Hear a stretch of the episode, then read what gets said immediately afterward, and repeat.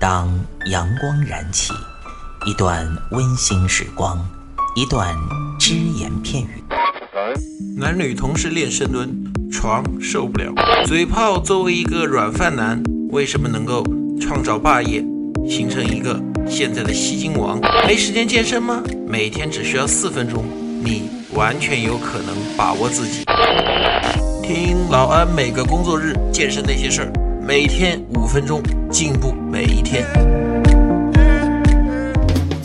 听众朋友们，大家好，我是老安，欢迎大家收听我们再新一期的安老师说。今天又是星期一，那么两天没见了，有没有想我呢？我希望大家有想我。那么今天呢，老安跟大家说这么个话题啊。前两天呢，就是星期六的时候。有一个医生朋友，他给我发了个消息，他说：“呃，老安呢，你讲的这些运动方面的呢，我们都能够理解。他说，但是我自己是医生啊，我有一点就觉得，这个运动啊，还是一定要注意控制量啊，量多了之后啊，会很伤关节。特别像你们一些玩杠铃、玩哑铃、搞这种专业健身的，像深蹲呐、硬拉呀这种动作啊，很伤关节。”再就是一些举哑铃的举的动作，呃，比如说颈前推举、颈后推举，比较伤肩关节、伤肘关节。那今天呢，老安就跟大家来探讨一下这个问题啊，运动伤关节的问题。我相信呢，可能大家经常都听到过说所谓的运动伤关节的问题。不过呢，老安首先在这里说一点啊。当一个人他说运动伤关节的时候，首先我们要看这么个话题：这个人他是否一直在坚持运动？如果说一个从来没有运动过的人，一个不搞运动、不搞锻炼的懒汉，他告诉你他不锻炼的原因是因为怕运动伤关节，哼，那老安打个不太恰当的比方，他就好像是一个太监告诉你。不要过太多的性生活，纵欲过度不好。这什么？你自己没有实践，没有发言权吗？那么我们现在很客观的来看这个问题：运动过量肯定伤关节，这个是毫无疑问的。有些人经常给我举什么某某运动员的例子，比如说姚明，他的应力性骨折，运动员肯定对身体有伤。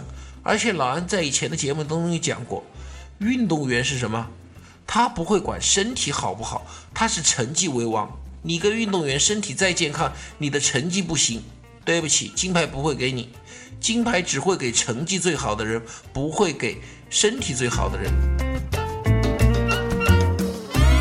所以说呢，我们作为普通人，作为想健身的人，你只要说不是像运动员那样去锻炼，那么对关节的损伤其实非常小，这是第一点。有的人说：“哎呀，运动量太大了，伤关节。”你又不是运动员，你能有多大的运动量啊？其二呢，我们还要想一个问题：即便有时候运动量不大也伤关节，这是为什么呢？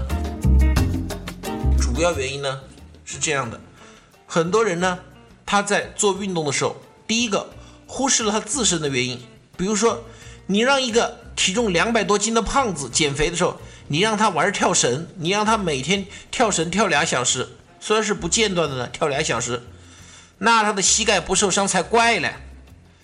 他本身两百斤，膝盖压力就大，你还让他用蹦蹦跳跳的运动，这怎么行呢？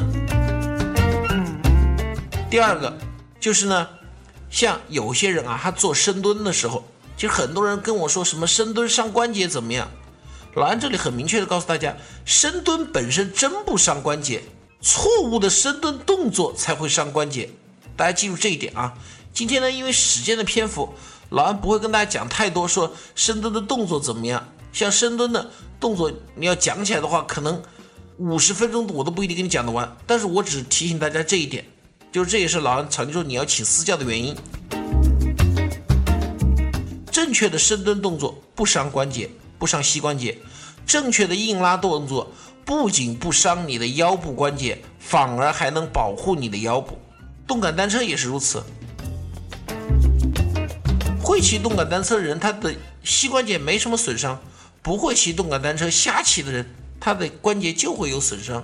所以呢，老安在这里呢，想跟大家总结这么几点。第一点，你不要以怕伤关节为借口而不锻炼。老安经常说一句话：你不想锻炼就算了，我不强迫你。但是你别给我找这种借口，你不要说什么我怕伤关节，这不是借口。其二，我们确实要避免关节受损。那么避免关节受损，我们做到哪两点呢？第一点，运动不过量。这个呢，老安不担心大家，因为百分之九十的人只有运动量不够，很少有运动过量了。那第二点呢，就是动作的规范性。我们呢玩专业健身的有一句话叫做“宁轻勿假”，就你在举杠铃、玩哑铃的时候，动作一定要规范，重量宁可轻一点，都不要用假动作，因为假动作是很伤关节的。这种健身当中的假动作。